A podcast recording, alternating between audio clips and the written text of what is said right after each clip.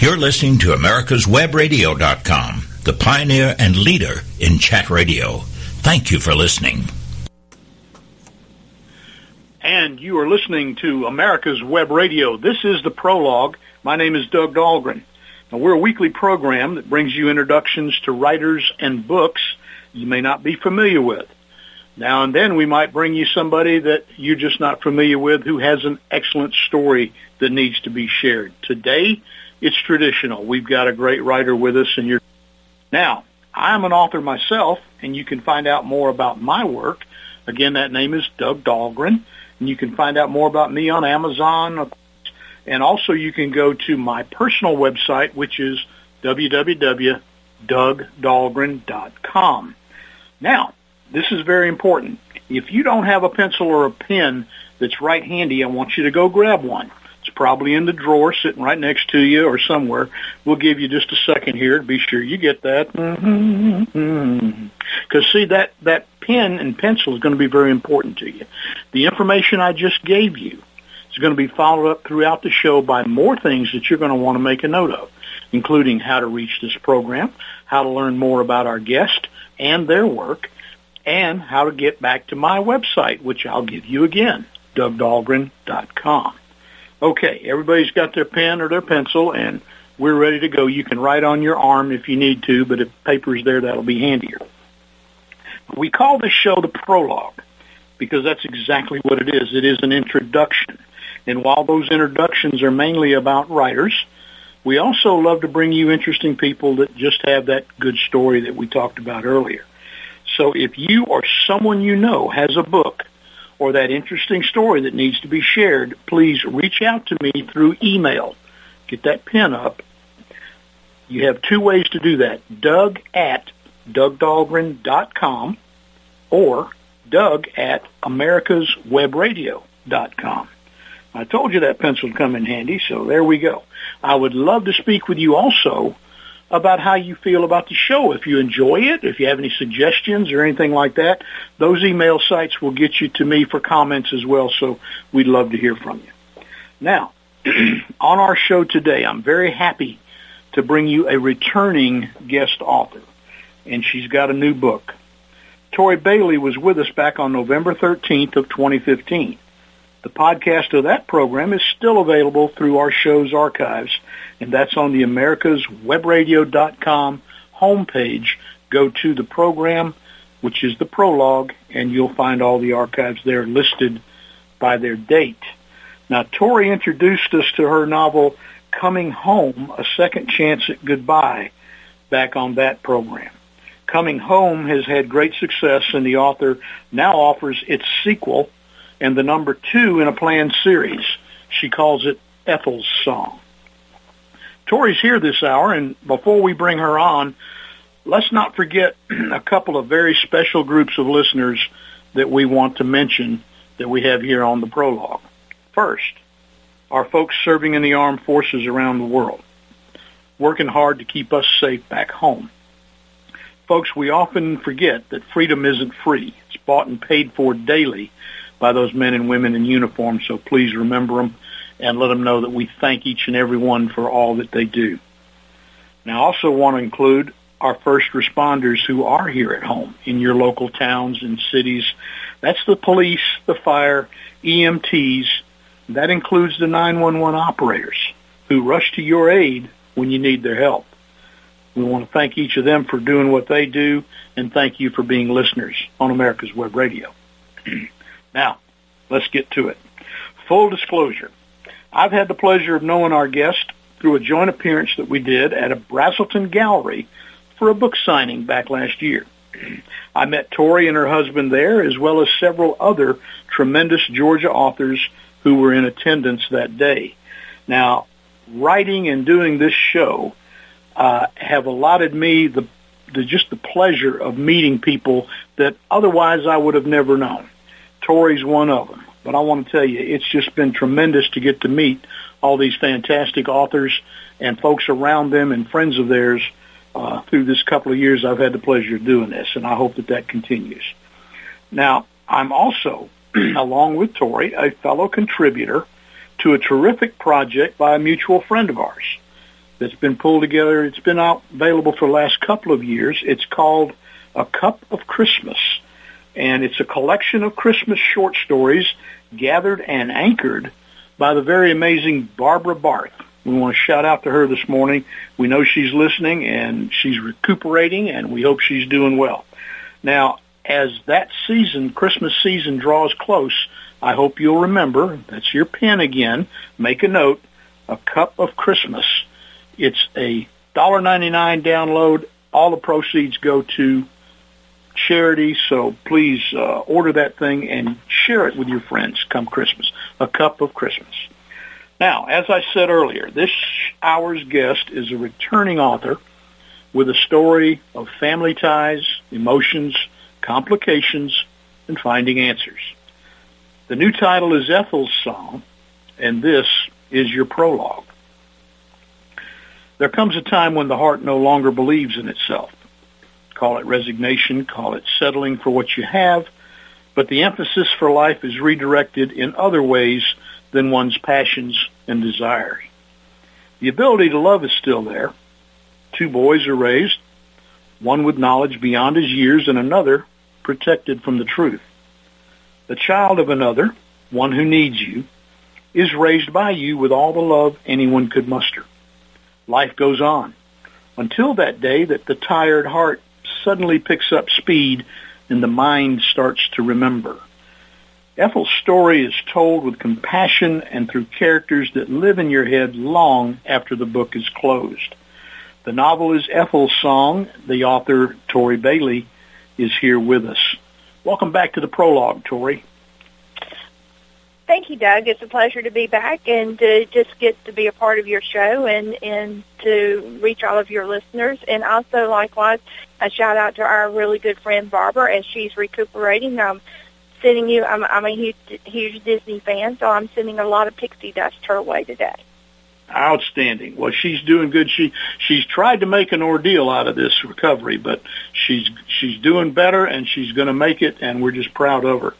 Uh, remind everybody uh, who Ethel is from the original book, Coming Home. Ethel is a secondary character in Coming Home a Second Goodbye. She is um, the family matriarch. Um, she is the voice of reason. She is the one who was um, able to help Maggie and Anne on their road to healing and and um, with the result of, of Matt Harris's death. And she was such a strong character when I wrote her that I felt like she really needed her own story.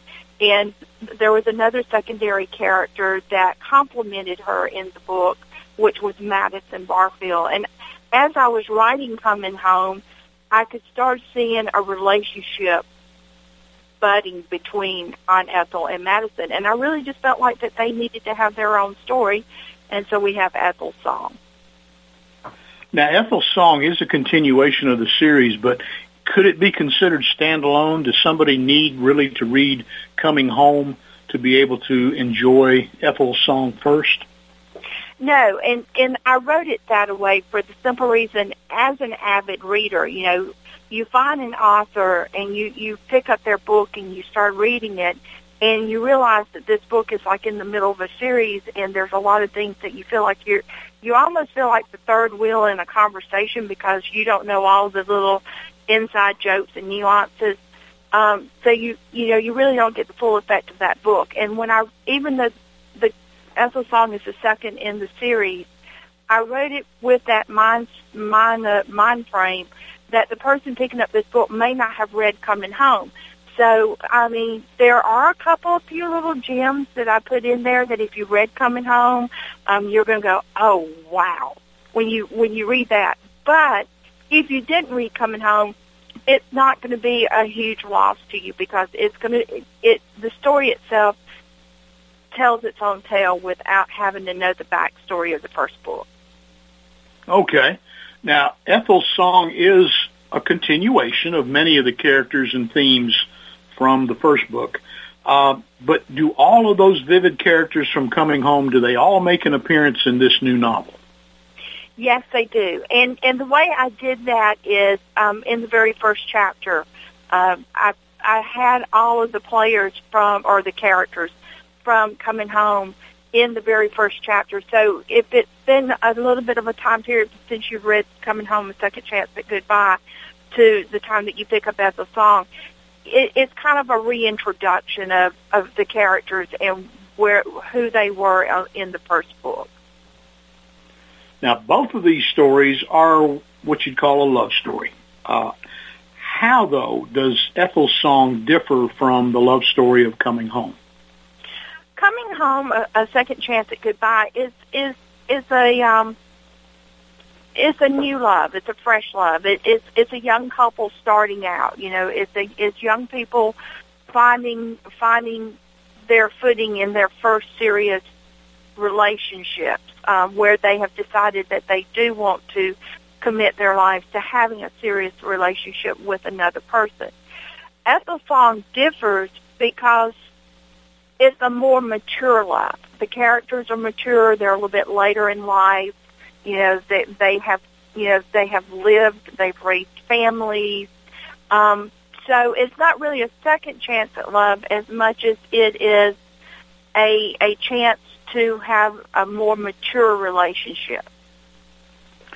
How much time goes between the end of Coming Home, A Second Chance at Goodbye, and the beginning of Ethel's Song? Is there a gap in there, or does it pick up right away?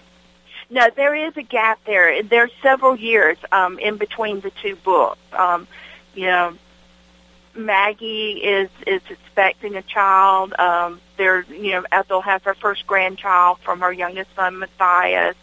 Um, so there, there's there's a, there's several years. It's never exactly defined how many years between the two books, but there is there is a couple of years later. Okay.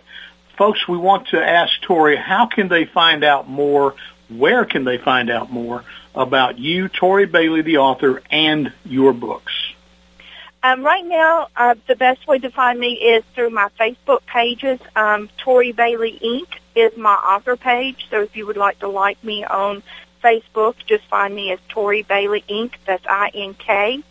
Um, and also Aunt Ethel has her own Facebook page, um, Aunt Ethel and occasionally she will post some of her her recipes and and talk about some of the happenings in her life and um also uh if you would like to purchase either one of the books you can purchase them through an independent store down in Fort Myers their website which is PJ Boox and books is spelled with an X at the end and not a K com and my website is under construction, but we hope to have that up by the 15th of June, which is going to be a good central location, which is read, R-E-A-D, ToriBailey.com.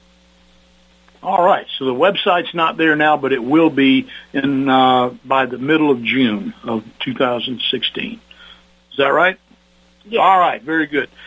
Folks, we're here this morning. We have got Tori Bailey back with us. She's brought Ethel's song, and we're going to be back after these messages with more from Tori Bailey.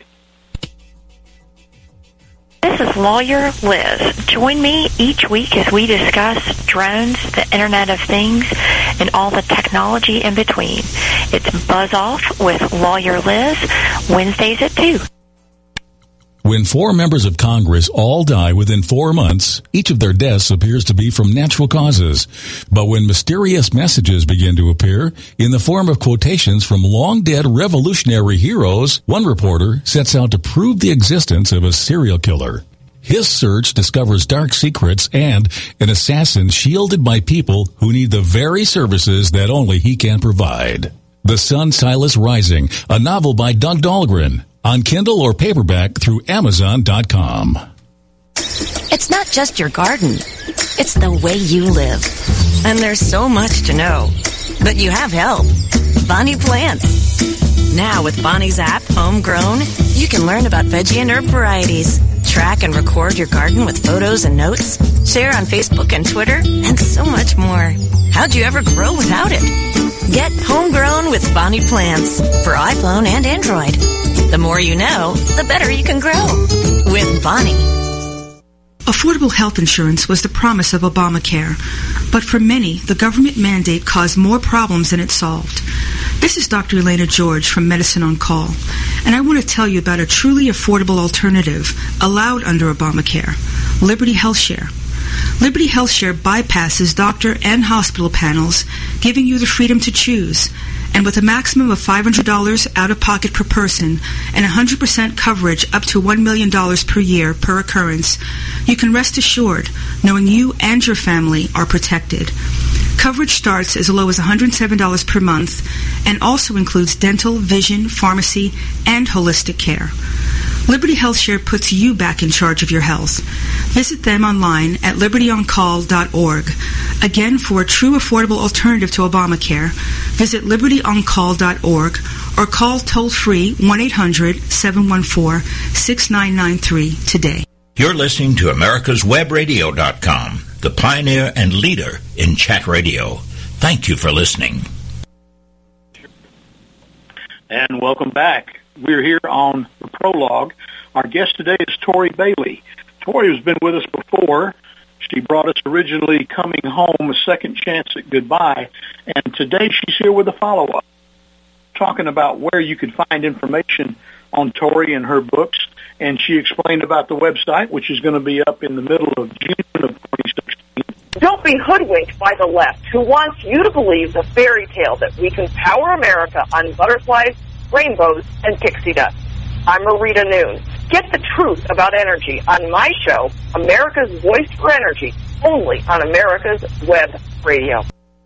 And we're back. Sorry about the delay there, people. Uh, I had a little difficulties. Hope we've got it squared away.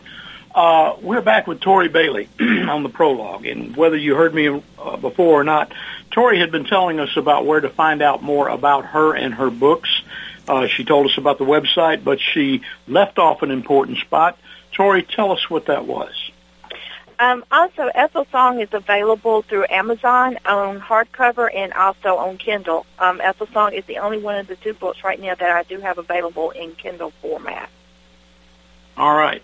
Now, Ethel, the subject matter of Ethel's song uh, is a, an individual of maturity. She is at an age where she really thought that uh, she wouldn't be experiencing love again. Her husband and the father of her two sons has been gone for what a quarter of a century or a little more than that. Um, that time kind of left an unspoken divide between the two boys, didn't it? Uh, what can you tell us about that without ruining the plot? Yeah, definitely. And the thing is, is when Ethel's husband Howard walked out on her 27 years ago, um, he left her with an, a five-year-old son, Thomas, and then Matthias, who is the second son, as an infant. Well, you know, Thomas has the vivid memories of, of Howard and his dad, um, and the way he treated Ethel and the family. And um, there's one particular incident that Matthias is not aware of that actually threatened his life, but he, you know, he was he was unborn at the time, and uh, but Ethel and Thomas has over the years shielded Matthias from the horrible truths of of Howard and how abusive Howard was, um, and because of that, Matthias has always kind of felt like he was he was left out. You know, he there he knew that there was this unspoken, very strong bond between Thomas and his mom, and um, he never understood why. And because of that, and in his innocence of not knowing that, um, when Howard returns, you know, Matthias doesn't understand why everybody is just totally against Howard being anywhere near Ethel, and um, he ha- he eventually does learn the truth, and he learns it the only way he could learn it, which is from Howard. And then he begins to understand, you know, why his mom and his older brother was always so protective of him and shielded him.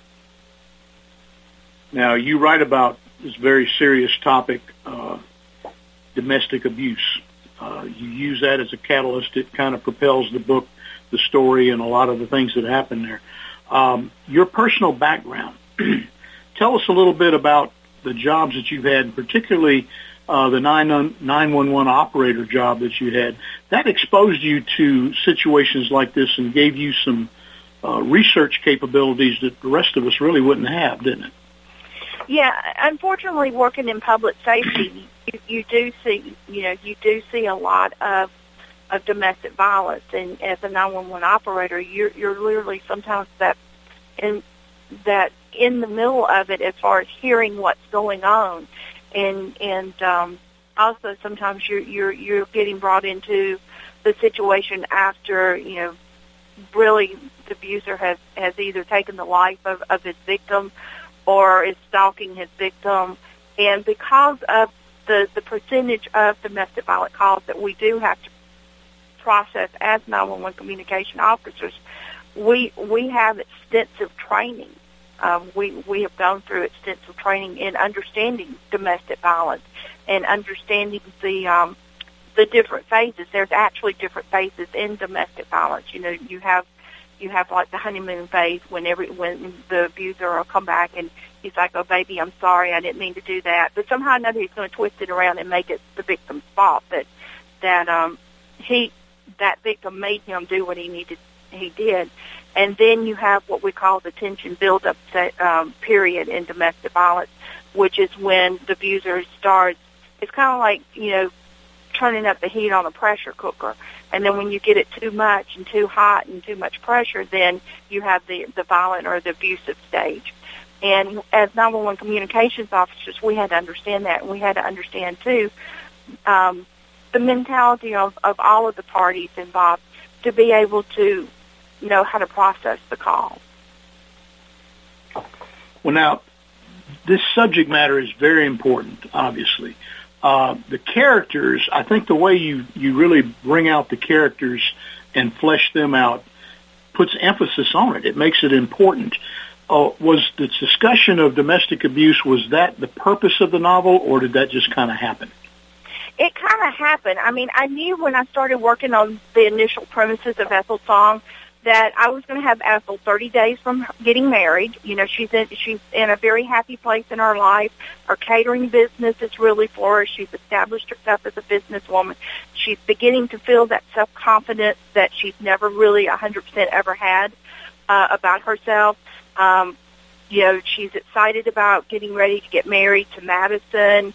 You know, everything is, is peaches and cream for her.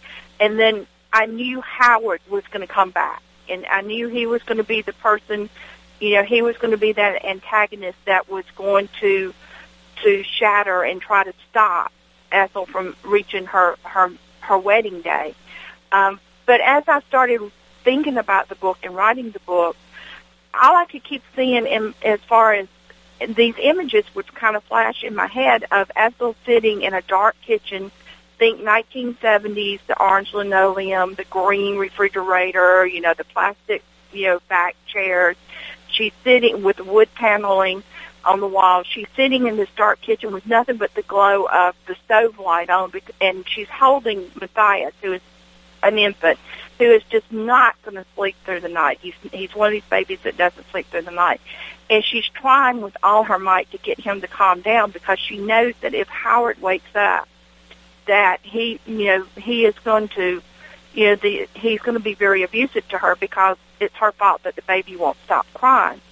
And from, and I just sit down and I just started writing. And as I started writing that scene that was in my head, it just kept unfolding. And, and that's how I got the, um, the opening to the book and that's how it started.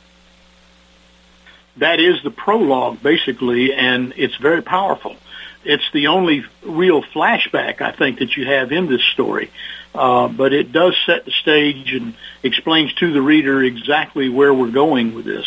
Um, you, you've explained it rather well. Uh, was there any other times that uh, that Ethel thought back to that period of time or to when she was with Howard? Oh yeah, she goes she goes back to those time periods several times. Um, uh, the very first chapter when Howard makes his his appearance back um, into her life. You know, there I used, I really felt like I used a really good metaphor in that experience, which was the green depression glass. You know, she drops this treasured green depression glass platter that had been in her family for years, and it's breaking and shattering around her feet. Is is the metaphor of of how much he shattered her as a person and he recognized the platter, and even he uh, he even you know in his very you know snide way apologizes for making her drop her grandmother's platter. Um, there's a scene in the courtroom uh, with another character who Ethel is going to be in the courtroom to support her, and listening to the 911 call puts her right back being in that kitchen with Howard. And, um, you know, so there's several times that there's triggers throughout the book um, that will put, that will take Ethel right back to those moments of, of feeling like a victim. And small town enters into this too. Um, is there a particular location that your the story is written about? Um, because some of the things that go on in here uh, would, would probably go unnoticed in a large metropolitan area, but in a in a small town setting, uh, everybody's involved in your business. Yeah, and and it's the the book is set in Athens, Georgia, and people will probably think, well, that Athens is not a small town. Athens can get very small very quickly. Um, even though it is a big town, you have a lot of influx of college students and everything. You still have that core nucleus of families that's been there for for years and years, and those small groups that you're going to, as you move around, you're going to bump into somebody who knows you or knows your family history. Um, that was one thing about Ethel's song was I was able to bring a lot more of Athens into the book than what I did with Coming Home, a second chance at goodbye. But yes, it, it does have a small town feel to it. Tell the folks again where they can find out more about Tori Bailey and the new book Ethel's Song. Um, Ethel's Song is available on Amazon.com in both hardback or softcover and um, Kindle format. And you can like my Facebook page, Tori Bailey Ink. I N K, on Facebook. All right, very good, folks. We're going to take another short break, but we will be back after these messages with more from author Tori Bailey. Watchdog is a term given an organization like the United States Justice Foundation, which since 1979 has been watching out and, when necessary, taking the appropriate action from testifying to litigating to protect our constitutional rights. USJF, a non-profit organization, is nationally recognized not only as a watchdog, but many in the government as well as those involved in legal cases have also called the USJF a bulldog for the tenacious approach in their presentation and proof of what is right. Find out more at www.usjf.net. Support USJF as they support you. With all the back and forth in today's politics, it seems as though the Constitution gets lost in the mix. If you want to brush up on your Constitution, then join Michael Conley every Wednesday from 4 to 5 p.m. for the show Our Constitution on americaswebradio.com. When four members of Congress all die within four months, each of their deaths appears to be from natural causes. But when mysterious messages begin to appear in the form of quotations from long dead revolutionary heroes, one reporter sets out to prove the existence of a serial killer. His search discovers dark secrets and an assassin shielded by people who need the very services that only he can provide. The Sun Silas Rising, a novel by Doug Dahlgren on Kindle or paperback through Amazon.com. You're listening to America's America'sWebRadio.com, the pioneer and leader in chat radio. Thank you for listening. And we are back. We're here on the prologue this morning with Tori Bailey. Tori brings us Ethel's song. And Tori, we were talking earlier uh, about the characters who are involved in this story. You introduce a new character, a new personality, that of Emma Jean. Where did she come from in your mind? Oh my goodness, that's a good one. When I wrote the first couple of drafts of Ethel's song, Jean wasn't there. She did not come up until about the fourth draft. And again, I'll, it, it's just like this. The scene flashed in my in my mind of this woman standing outside of Madison's house at night. She's been beaten, um, and she's needing help and um, he ta- he knows her because she's his housekeeper and has been a part of his family ever since his mer- first marriage to Liz, and um, so I started working with Emma, Emma Jean's character, and the thing is, is Emma Jean counterbalances Ethel in the fact that I wrote Emma Jean's character as an illiterate person. Um, she spoke old Southern dialect. Um, she's had a very rough life. She's had a very hard life. But her her character is so so integral to Madison being able to eventually understand Ethel and also understand that domestic violence it, it doesn't care what economic class you're in or what social class you're in. Um, it can get the the most well educated and, and brilliant people as well as you know the people who are like Imogene's character, and that and then I started seeing the importance of her character. And there's there's one line that she says to to Madison that really stops him because she's telling Madison her story, and then Madison starts seeing Ethel in her story. And, and Madison says, but why hasn't Ethel ever said anything?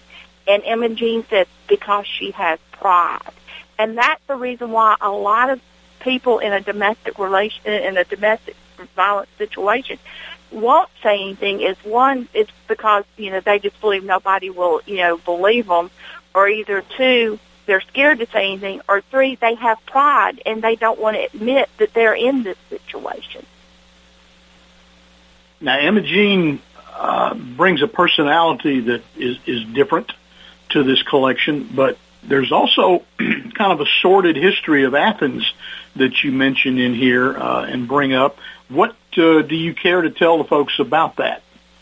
Well, I'm a history buff and I love trivia. So whenever I write a book, I always try to find little jewels of history about the particular area. And and I actually kind of sort of remember a little bit about this place. Um, there was a brothel in Athens, Athens called Effie's Place, and it was actually started by Effie Matthews um, and ran for about 50 years until it was basically closed down and the fire department condemned the house and used the house as a training exercise and burned it. Um, before they burned the house, and this is the part I remember about it, is you could go and buy bricks from Effie's house as a souvenir before they they burned it. But yes, um, Effie's was a very very well known brothel for a long time in Athens. That may be something that folks would rather forget, but it's, it's still there. Now, in the writing, uh, you have a, a way of spinning a tale or describing situations. Uh, the return of this long lost individual uh, causes problems not only in the immediate family, but uh, in the, in the community and also in the church uh, mm-hmm. because of the situation around it. And you may or may not want to give too much away here, but how did you research the ability to describe how these things would affect community members and church members? You know, growing up in the church, and a lot of the church um, that I write about, the scenes in the church that I write about, I actually pulled from the little country church I grew up in in Washington, Georgia. I grew up in the rural part of Wilkes County and attended Bethel United Methodist Church, and it is a gorgeous church. It's a very beautiful church. So when I started writing about the church, um, as far as setting and descriptions, I went to that church. But also, um, you know, growing up in the church, you you the church it's, has its own family, and it has its own you know um, inner workings and interactions. And so I just pulled a lot from that. I pulled a lot from, um, you know, things that I remembered from my childhood of, of growing up in a small church. Okay. All right. So it, there, there's something. I was just curious if maybe any of the calls, the 911 calls, may have also added to uh, knowledge base that you had about these types of situations. Yeah, well, of course, I did pull from that too, and also um, just again, I I pulled from and I pulled from some people that I knew had been in in, in abusive relationships. I pulled from some of the things that they had told me and and things ah. that they had shared with me. Okay, all right. Now, for those who have read Coming Home, uh, Ethel's song has a little gift in there. What would you like to tell about that gift that you give the people? Yes. Um, if you have read Coming Home, you, you will pro- you uh, Second Chance at Goodbye. Um, you will probably remember the character Nick Madsen. Um, Nick Nick was um, Nick was a very very colorful character. Uh, he got himself caught in his own trap, um, but in the end, in the book, he redeems himself by hero- heroic action that he did.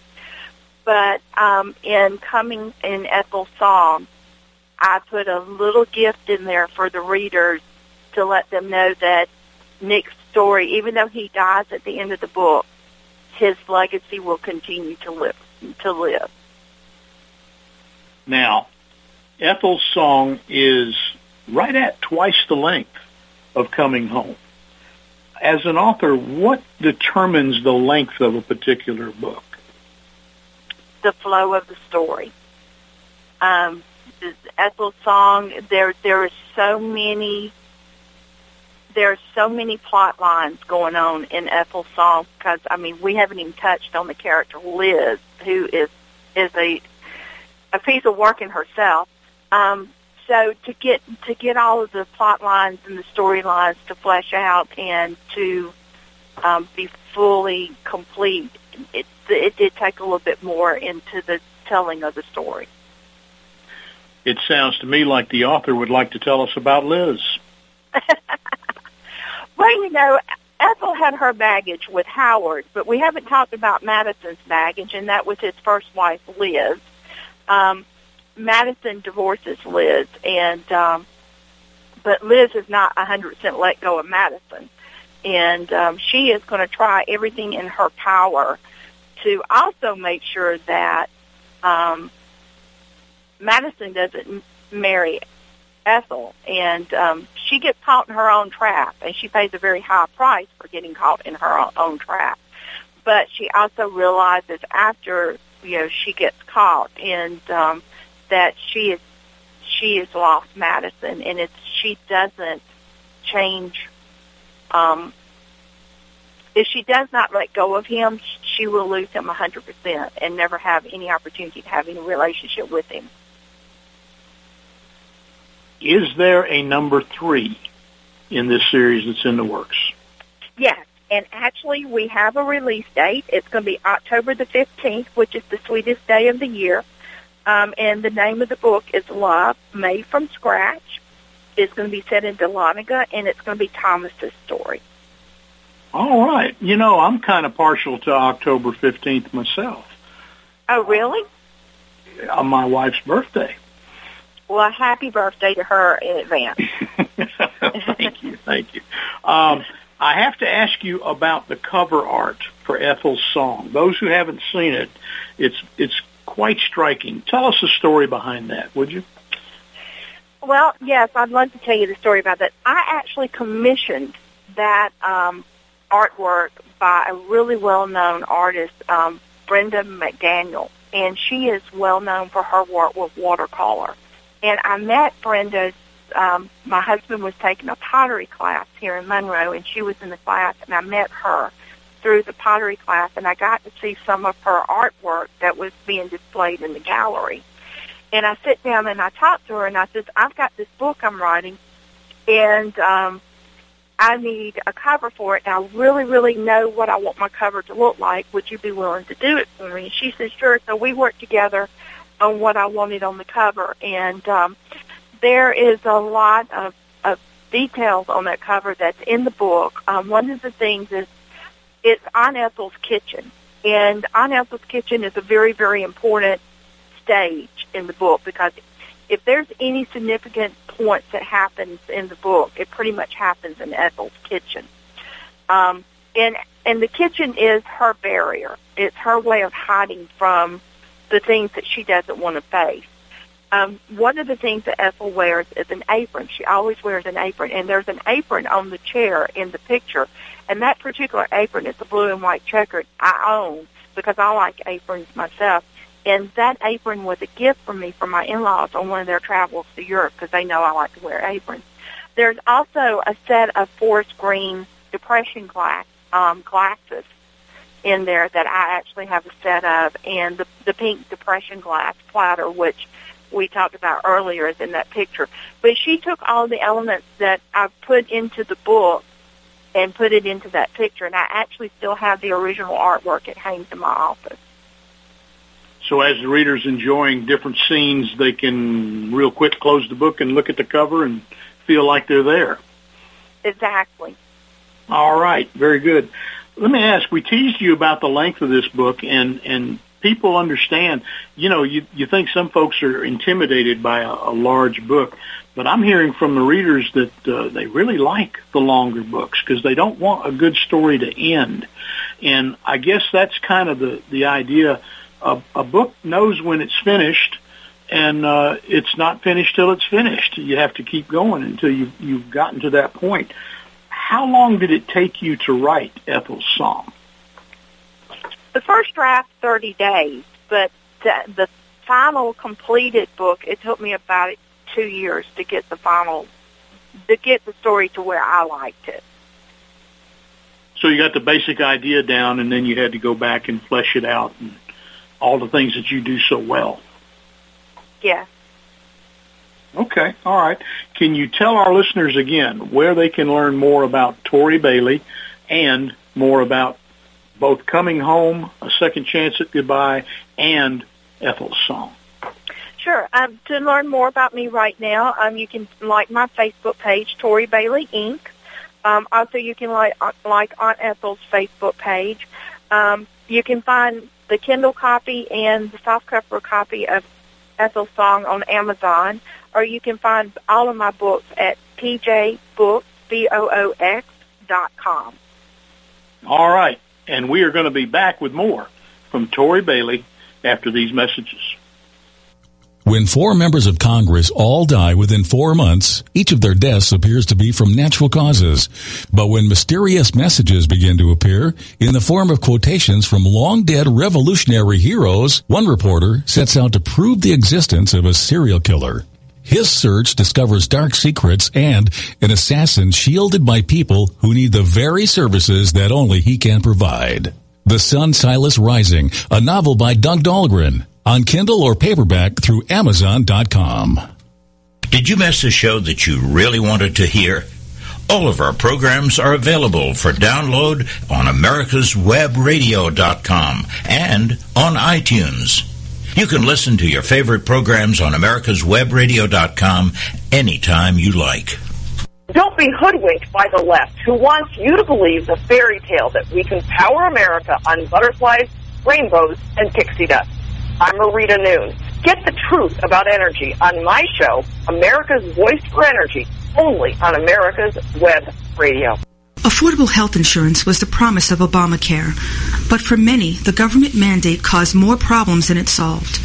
This is Dr. Elaina George from Medicine on Call, and I want to tell you about a truly affordable alternative allowed under Obamacare, Liberty HealthShare. Liberty HealthShare bypasses doctor and hospital panels, giving you the freedom to choose and with a maximum of $500 out of pocket per person and 100% coverage up to $1 million per year per occurrence, you can rest assured knowing you and your family are protected. Coverage starts as low as $107 per month and also includes dental, vision, pharmacy, and holistic care. Liberty HealthShare puts you back in charge of your health. Visit them online at libertyoncall.org. Again, for a true affordable alternative to Obamacare, visit libertyoncall.org or call toll free 1 800 714 6993 today. You're listening to americaswebradio.com, the pioneer and leader in chat radio. Thank you for listening. And we are back on the prologue. We're here this morning with a returning guest, Tori Bailey. She's back with her book, Ethel's Song. It's a continuation of the story that everybody loved from a year or so ago, Coming Home, A Second Chance at Goodbye. Now, Ethel's Song is a tome. It is a good, beefy book with characters that you will love, and folks, you're, you're not going to want to close this thing. Uh, characters that stay with you, and uh, I'm just telling you, you're going to love it. Um, Tori, what is your schedule like? How? What's your process? Do you set aside certain hours, uh, and do you require a particular goal of a number of words or a certain length of time every day that you write? Um, I actually do have. I write either early morning or late evening. Um, I have in my office. We have. I have a huge storyboard. It's a dry erase board, and um, that's where I start fleshing out my books. Is I will start on that storyboard, writing down the characters' names, and then I use sticky um, post-it notes, and I'll just stand back and I'll look at that board, and I'll just start writing questions and posting them beside the characters, and um, and that helps me start uh, fleshing out my um, point, my plot, my plot points of of the of what needs to happen in the book, and that kind of helps me start getting a little bit of a skeletal structure to what the book is going to have, and then once I get that, then I start working on my character development. I start fleshing out my characters. Because if you don't know your characters, then you're really not going to be able to make them believable to the readers. So you really got to de- you've got to delve into that character as to what their personality quirks are, what they like, what they don't like, what their favorite foods are. Um, do they have any physical quirks about themselves? Like, do they stutter? Matthias in Ethel's song stutters when he gets nervous. So whenever you hear, when his dialogue starts with a stutter, you know that he's uncomfortable with his situation. Once I can get that, then I start working on scenes. I started working on what are the major scenes that's going to have to happen to move this story along, along and, and, and advance the plot points. Um, and then I just started writing scenes. To me, writing is a lot like making a quilt. Um, you've got to first cut the pieces out and then once you get your pieces cut out, then you can start sewing them together and get the first draft. I want to go back to this whiteboard. I was going to ask you about an outline. Uh, that is your form of an outline. And it sounds like maybe the police training may entered in there. I'm picturing, you know, a homicide detective's uh, room where they've got the, the, the plot of the murder all drawn out there and filled in. Is that kind of the idea? You, you set this thing up so that you're assured that you're covering all the bases? Exactly. And also another thing too is um, I start pulling. I go to, to the web, go to the web, and I start googling for images. Like for example, um, Ethel's wedding dress. I knew I wanted a wedding dress for a mature woman. I didn't want, you know, a, a first time bride's wedding dress. So I went on to Google and I put, you know, wedding dress for, and I put about the age range that Ethel is in. And so I'll start finding pictures, and as I find pictures, I'll take and print those pictures off, and I'll also tape those pictures onto the board. I'll even also go to a location um, with Love Made from Scratch. I've spent a day on the square in Dahlonega taking pictures of the square, and I had those pictures up.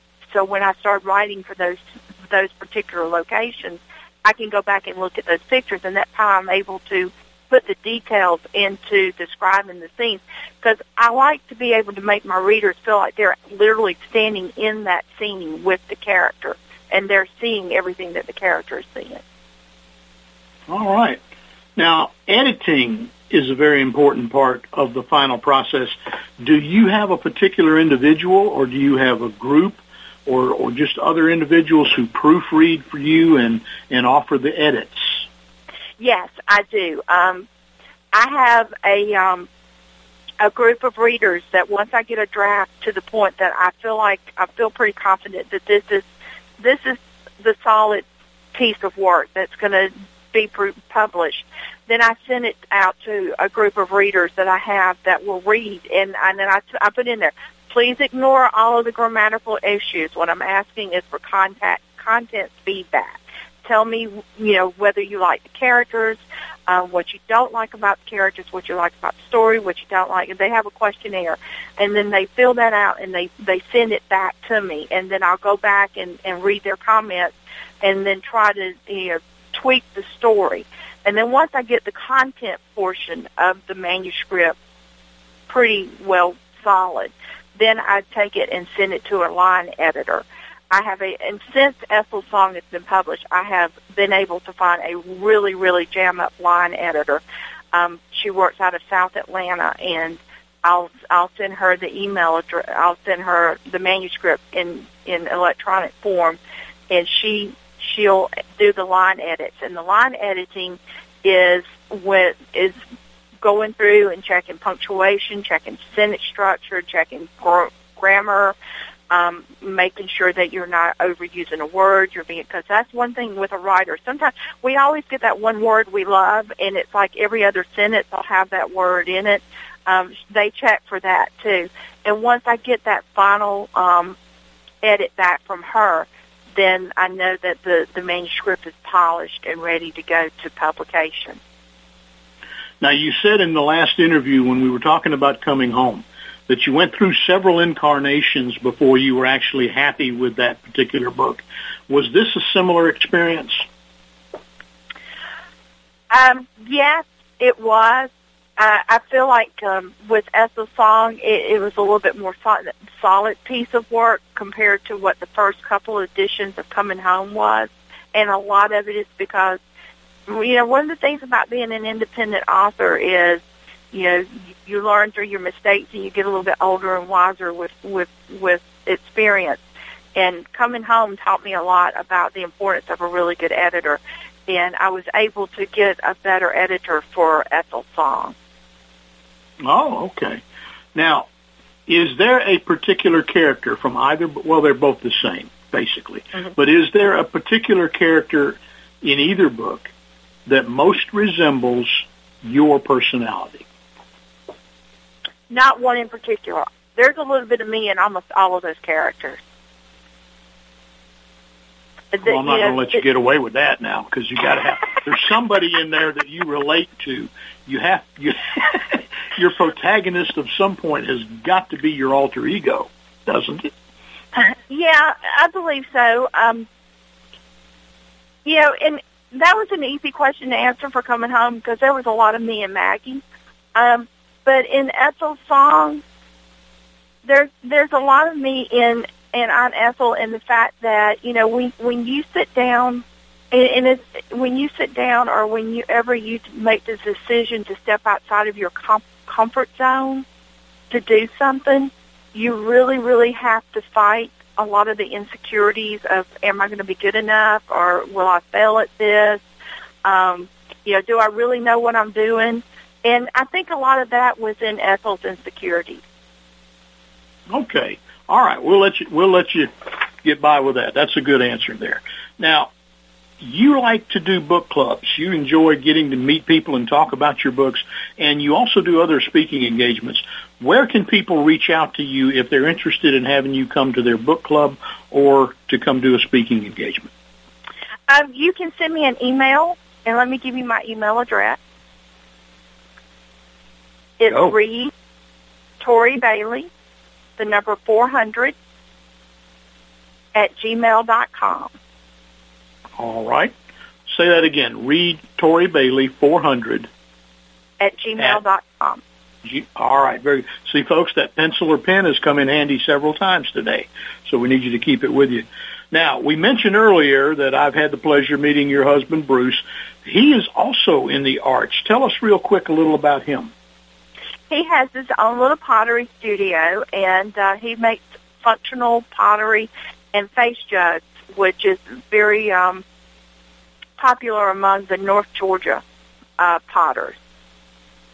Very good. And his work is on display at that aforementioned Braselton Gallery in Braselton, Georgia, is it not? Yes, it is. Very good. All right, we want you to visit that place. Tori's books are there as well as mine, so you can kind of kill two birds at one stone there. Now, our time is, is running short for this hour. Is there anything that you can think of that we've left out that uh, you really need to bring up before we close? I think we've pretty much covered all of our bases. I mean, Ethel Song, I mean, is I, there's a lot of twists and turns in Ethel songs. There's going to be a lot of moments of I really did not see that coming.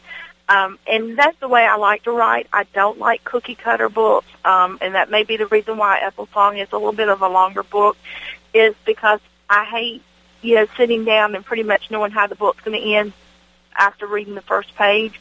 I like putting little surprises in in the book for the readers and to keep their interest in it. Um, you know, I did pull a lot of of my my childhood into Ethel Song as far as growing up in the South. Uh, there's a lot of food in Ethel Song, so don't read it when you're hungry. Um, one of the things I'd love to do with Ethel Song is I'd love to eventually have Aunt Ethel do a recipe book with some of the um, the different dishes that is is talked about in in the book. Um, Ethel Song is very centered around family Sunday Sunday dinners. I pulled that from childhood. The the you know the the barbecue and homecoming at the church um, was another thing. So I think I think anybody that reads Ethel's Song, and another thing is Ethel's Song is just not for for girl for for the ladies. I've had a lot of guys to read Ethel's Song and enjoy it, but I think you're gonna you you're gonna be surprised with some of the things that happens in the book. Let's just say Ethel's Song is a great homecoming, and there's no pun intended for the readers who love that first book, Coming Home. Now, Tori, this has been a pleasure. It's great to have you back on so we can learn more about you and more about your great books. I want to thank you for being a guest this hour. Well, thank you, Doug, for having me back, and I hope everybody has a great weekend. Outstanding. Listen, listeners, now the ball's in your court. Uh, I want you to look up Tori Bailey on Amazon. Uh, start enjoying her great books. And folks, tell all your friends about our show, would you, and how they can listen to the free podcasts by simply clicking on the links at americaswebradio.com front slash the prologue. And if you or anybody you know would like to be a future guest on the prologue, I want you to email me at doug at americaswebradio.com or doug at dougdahlgren.com. So that's it for this hour. I want to thank my guest again, Tori Bailey, for being here. My name is Doug Dahlgren, and I want to say be good to yourselves and each other. Read a book. If it's not one of Tori's, maybe you'll pick one of mine. And I'll see you all again in 167 hours. Take care. You're listening to America'sWebRadio.com, the pioneer and leader in chat radio. Thank you for listening.